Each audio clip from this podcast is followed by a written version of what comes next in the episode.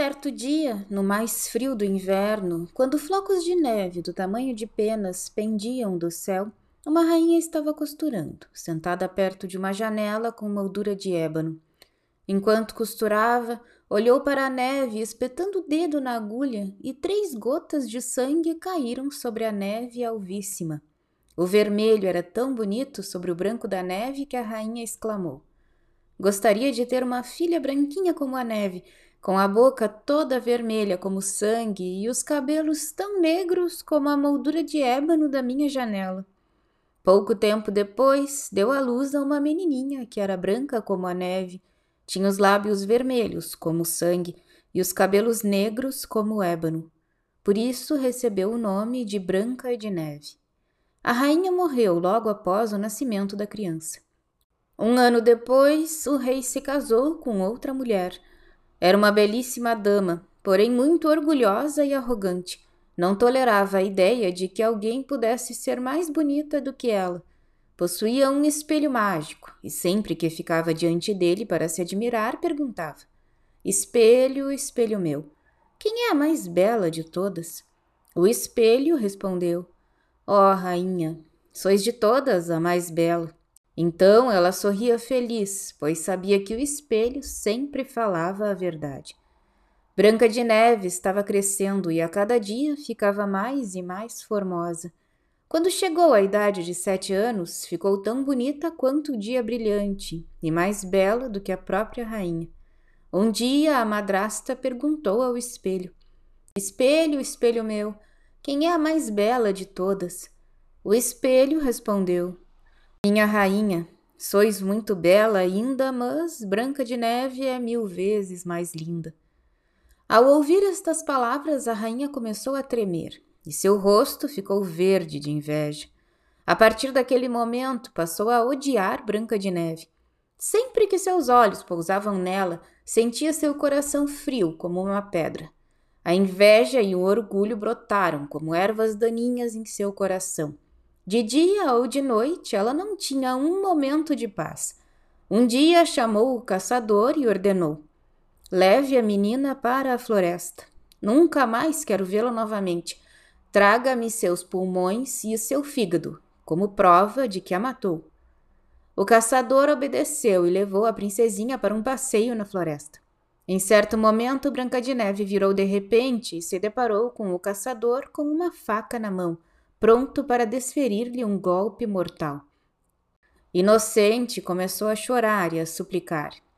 Ai, querido caçador, poupe minha vida. Eu prometo correr para a floresta e nunca mais voltar. Branca de Neve era tão bonita que o caçador teve pena dela e disse: Fuja, pobre criança. Os animais selvagens irão devorá-la antes do tempo, pensou e sentiu como se um grande peso fosse tirado de seu peito, pois não queria matar a menina. Naquele instante passou ali um filhote de javali, e o caçador o matou a estocadas, retirando em seguida seus pulmões e seu fígado para levá-los à rainha. Retornando ao palácio, entregou os órgãos à perversa, que, exultante de satisfação, levou pessoalmente ao cozinheiro, dando-lhe instruções para fervê-los em salmoura. Depois de preparados, a rainha os comeu, pensando que estava se alimentando dos restos mortais da enteada. Neste interim, a pobre menina vagava sozinha na vasta floresta. Estava muito assustada e começava a escurecer. Cada árvore e cada galho parecia tomar formas fantasmagóricas. Desesperada, pôs-se a correr cada vez mais adentro, embrenhando-se na mata passando sobre pedras pontiagudas e arbustos espinhosos. De vez em quando, feras passavam por ela, mas não lhe faziam mal. Ela corria tão apavorada que mal sentia as pernas. Ao cair da noite, viu ao longe uma pequena cabana e entrou para se abrigar. Nesta casa, todas as coisas eram minúsculas, mas tudo indescritivelmente limpo e organizado. Havia uma mesinha com sete pratinhos sobre uma toalha muito branca. Cada pratinho tinha uma colher pequena e ao lado sete garfinhos e sete faquinhas, sem esquecer as sete canequinhas. Sedenta e com fome, Branca de Neve comeu algumas verduras, um pouco de pão de cada pratinho e tomou um gole de vinho de cada canequinha. Do outro lado, viu sete caminhas enfileiradas e, extenuada por tantas emoções, tentou deitar nelas, mas parecia não lhe caber.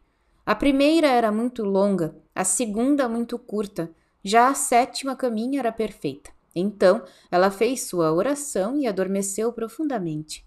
Estava escuro lá fora quando os donos da casa retornaram. Eram sete anões garimpeiros que passavam o dia nas montanhas, escavando a terra em busca de minérios. Acenderam suas sete lanterninhas e, quando a casa se iluminou, perceberam que alguém tinha estado lá, pois nem tudo estava do jeito que tinham deixado. O primeiro anão perguntou: Quem sentou na minha cadeirinha? O segundo perguntou: Quem comeu no meu pratinho? O terceiro perguntou: Quem comeu o meu pãozinho? O quarto perguntou: Quem comeu minhas verdurinhas? O quinto perguntou: Quem usou o meu garfinho? O sexto perguntou: Quem cortou com a minha faquinha?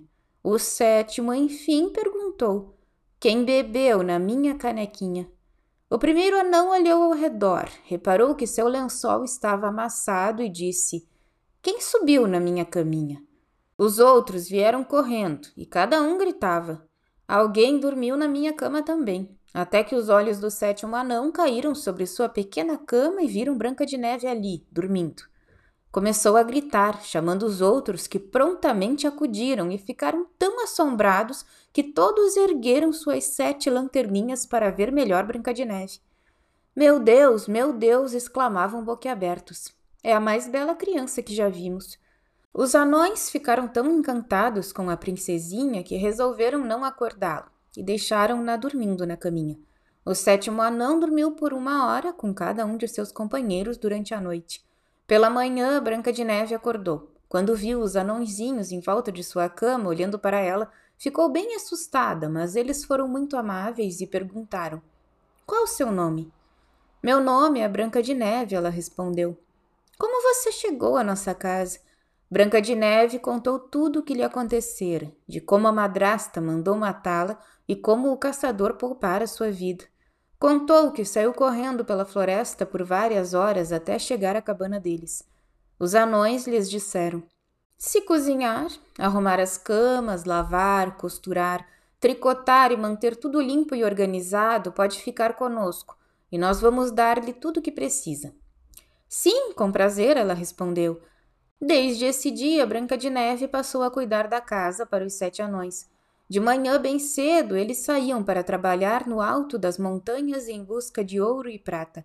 Ao cair da noite, voltavam e encontravam um gostoso jantar prontinho à espera deles. Como a menina passava os dias sozinha, os bons anões recomendaram seriamente: Cuidado com sua madrasta. Em breve ela vai saber que você está aqui. Não deixe ninguém entrar em casa.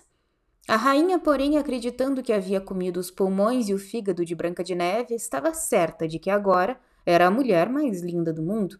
Foi até o espelho e perguntou: Espelho, espelho meu, quem é a mais bela de todas? O espelho respondeu: És sempre bela, minha rainha. Mas na colina distante, cercada por sete anões, Branca de Neve ainda vive e floresce, e sua beleza jamais foi superada. Ao ouvir estas palavras, a rainha ficou abismada, pois sabia que o espelho era encantado e por isso não podia mentir. Depois quase explodiu de tanto ódio ao compreender que o caçador a enganara e que Branca de Neve continuava viva. Não perdeu tempo e, cheia de inveja, pôs-se imediatamente a maquinar uma maneira de se livrar dela. Desceu aos porões do castelo onde costumava praticar feitiçaria e, utilizando seus conhecimentos de bruxa, ficou irreconhecível, tornando-se semelhante a uma velha. Nesse disfarce, viajou para além das sete colinas até a casa dos sete anões. Lá chegando, fingiu ser uma vendedora e anunciou: Belas mercadorias, preço excelente. Ouvindo isso, Branca de Neve olhou pela janela e disse: Bom dia, minha senhora. O que tem para vender? Coisas boas, coisas bonitas, a bruxa respondeu. Os mais finos cordões para corpete, e puxou rendas e tecidos de seda de muitas cores. Eu posso deixar esta boa mulher entrar, pensou Branca de Neve, e correndo o ferrolho da porta, comprou o cordão mais bonito. A bruxa, muito esperta, disse: Oh, minha filha, você é tão bonita, mas está tão desarrumada. Venha, deixe que eu arrume o cordão para você. Branca de Neve, completamente inocente, colocou-se diante da velha e deixou que ela lhe arrumasse. A perversa apertou tanto o cordão e tão depressa que Branca de Neve ficou sem fôlego e caiu desmaiada, como se estivesse morta. Agora quero só ver quem é afinal a mais bela de todas, disse a velha, que logo saiu correndo. Não demorou a anoitecer e os sete anões voltarem para casa.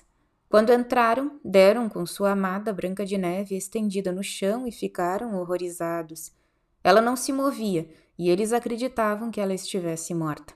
Ergueram-na para colocá-la sobre a cama quando perceberam o cordão do corpete fortemente amarrado e então o cortaram em dois. A princesinha começou a respirar e pouco a pouco voltou à vida. Quando os anões souberam o que tinha acontecido, advertiram. A velha vendedora era a rainha disfarçada. Tome mais cuidado e não deixe ninguém entrar, a menos que estejamos em casa. Assim que chegou ao castelo, a primeira coisa que a rainha fez foi dirigir-se ao espelho e perguntou: Espelho, espelho meu, quem é a mais bela de todas? O espelho respondeu como sempre fazia: Aqui está a mais bela, minha rainha querida. Branca de Neve ainda vive e floresce, e sua beleza jamais foi superada. Ao ouvir as palavras do espelho, a rainha ficou possessa de raiva e o sangue gelou em suas veias. Mas desta vez, ela disse, vou sonhar com algo que irá destruí-la. Usando toda a bruxaria em seu poder, ela criou um pente envenenado. Então mudou de roupa e se disfarçou mais uma vez como uma velha mulher. Viajou para além das sete colinas até a casa dos sete anões. Bateu a porta e gritou: Belas mercadorias, preço excelente. Branca de Neve olhou pela janela e disse: Vai embora, não posso deixar ninguém entrar. Mas você pode pelo menos dar uma olhada, disse a velha, que tirou o pente envenenado e ergueu-o no ar. A princesinha gostou tanto que, completamente inocente, abriu a porta. Quando acordaram o preço, a velha afirmou: Agora vou dar ao seu cabelo um bom penteado. A pobre Branca de Neve não suspeitou de nada e deixou a mulher seguir em frente. Assim que o pente tocou seus cabelos, o veneno fez efeito e a menina caiu sem sentidos no chão. Você está acabada, disse a malvada mulher, correndo para longe. Felizmente, os anões estavam a caminho da cabana, pois era quase noite. Quando chegaram, viram Branca de Neve no chão, como se estivesse morta, e suspeitaram da madrasta imediatamente. Ao examiná-la, descobriram o pente envenenado. Logo que o puxaram, Branca de Neve recobrou a vida e disse-lhes o que tinha acontecido. Novamente avisaram-na para não abrir a porta a ninguém. No castelo, em frente ao espelho, a rainha perguntou: Espelho, espelho meu, quem é a mais bela de todas? O espelho respondeu como antes: Aqui está a mais bela, minha rainha querida. Branca de Neve é a mais bela que já vi. Branca de Neve tem que morrer, vociferou, mesmo que me custe a vida. A rainha entrou no calabouço, onde ninguém jamais pôs os pés e fez uma maçã envenenada. A aparência da fruta encantada era maravilhosa, branca com as faces vermelhas. Se você a visse, você ansiaria comê-la, mas bastaria a menor mordida para levar-lhe à morte. Assim que terminou de preparar a maçã enfeitiçada, usando de artimanhas, transmutou-se desta vez na forma de uma velha camponesa e partiu para além das sete colinas até a casa dos sete anões. A bruxa bateu à porta. Branca de Neve olhou pela janela e disse: Não posso deixar ninguém entrar. Os sete anões não permitem isso. Está tudo bem, respondeu a velha camponesa. Vou me livrar das minhas maçãs em breve. Aqui vou lhe dar uma. Não, disse a Branca de Neve. Não devo aceitar nada de estranhos. Você tem medo de que esteja envenenada? perguntou a velha. Olha, vou cortar a maçã ao meio. Você come a metade vermelha e eu como a outra branca. A maçã havia sido feita de modo astucioso, apenas a parte vermelha tinha veneno. Branca de Neve estava com água na boca de tanto desejo pela bonita maçã, e quando viu a camponesa morder seu pedaço, não resistiu. Estendeu a mão para fora da janela e pegou a outra metade. Assim que mordeu, caiu morta no chão. A rainha triunfante olhou a caída e desatou a rir branca como a neve, boca vermelha como o sangue, cabelos negros como ébano. Desta vez, aqueles horríveis anões não conseguirão trazê-la à vida. Chegando ao castelo, dirigiu-se de imediato ao espelho mágico e perguntou: Espelho, espelho meu, quem é a mais bela de todas? E finalmente a resposta: Ó oh, rainha, sois vós a mais bela do reino e a invejosa rainha mal podia se conter de tanta felicidade.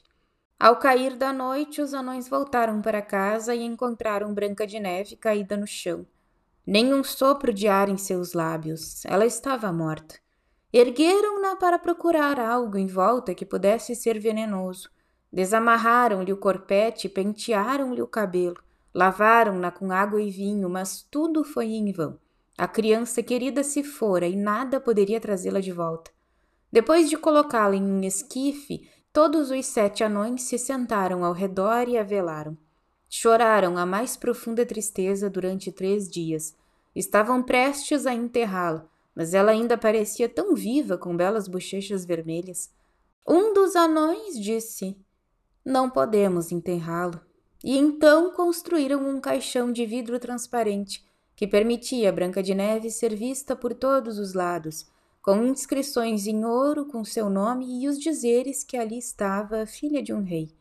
Levaram o caixão até o topo de uma montanha e mantinham sempre um deles em vigília. Os animais também foram lamentar por Branca de Neve. Primeiro uma coruja, depois um corvo e por último uma pomba. Branca de Neve permaneceu no caixão por um longo e longo tempo, Entretanto, seu corpo não se decompôs e dava a impressão de estar dormindo. Suas feições continuavam as mesmas: branca como a neve, boca vermelha como o sangue e cabelos negros como o ébano. Certo dia, o filho de um poderoso rei atravessava a floresta quando chegou à casa dos anões para pedir hospedagem por uma noite. Quando subiu no alto da montanha à procura dos donos da cabana, deparou-se com o caixão com a bela Branca de Neve deitada dentro dele, rodeado pelos sete anões. Leu os dizeres em letras douradas e, encantado com a beleza da princesinha, disse: Deixai-me levar o caixão, eu darei o que pedirem. Os anões responderam: Nós não venderíamos nem por todo o ouro do mundo. O príncipe respondeu: Deem-me, então, como presente, pois depois que a vi não posso mais viver sem ela. Vou honrá-la e tratá-la como se fosse minha amada. Os bons anões, comovidos com o profundo sentimento do príncipe, se apiedaram dele e lhe entregaram o caixão. O príncipe mandou vir seus servos, a quem ordenou que pusessem o ataúde sobre os ombros e o transportassem. Mas aconteceu que tropeçaram em um arbusto e o solavanco desprendeu o pedaço de maçã envenenada alojado na garganta de Branca de Neve. Ela prontamente voltou à vida e exclamou: O que aconteceu? Onde estou? O príncipe, radiante de alegria, disse: Você vai ficar comigo. E contou-lhe o que acontecera. Eu te amo mais que tudo no mundo. Venha comigo para o castelo de meu pai, seja minha noiva. Branca de Neve sentiu um grande amor pelo príncipe e partiu com ele. Em breve as núpcias foram celebradas com enorme esplendor. A perversa madrasta de Branca de Neve também foi convidada para a festa do casamento. Vestiu suas mais belas roupas, postou-se diante do espelho e perguntou: Espelho, espelho meu, quem é a mais bela de todas? O espelho respondeu: Minha rainha, sois muito bela ainda, mas a jovem rainha é mil vezes mais linda. A malvada mulher soltou uma maldição e estava tão paralisada de raiva que não sabia o que fazer. No começo não queria comparecer à festa de casamento, mas resolveu ir e conhecer a jovem rainha. Quando entrou no castelo, Branca de Neve a reconheceu no mesmo instante. A madrasta, ao perceber que se tratava da princesinha, ficou tão aterrorizada que não conseguiu ceder um centímetro dali. Sapatos de ferro já haviam sido aquecidos para ela sobre fogo em brasas. Foram levados por tenazes e colocados bem à sua frente. A bruxa foi obrigada a calçar os sapatos de ferro em brasa e dançar em torno de si, até finalmente cair morta.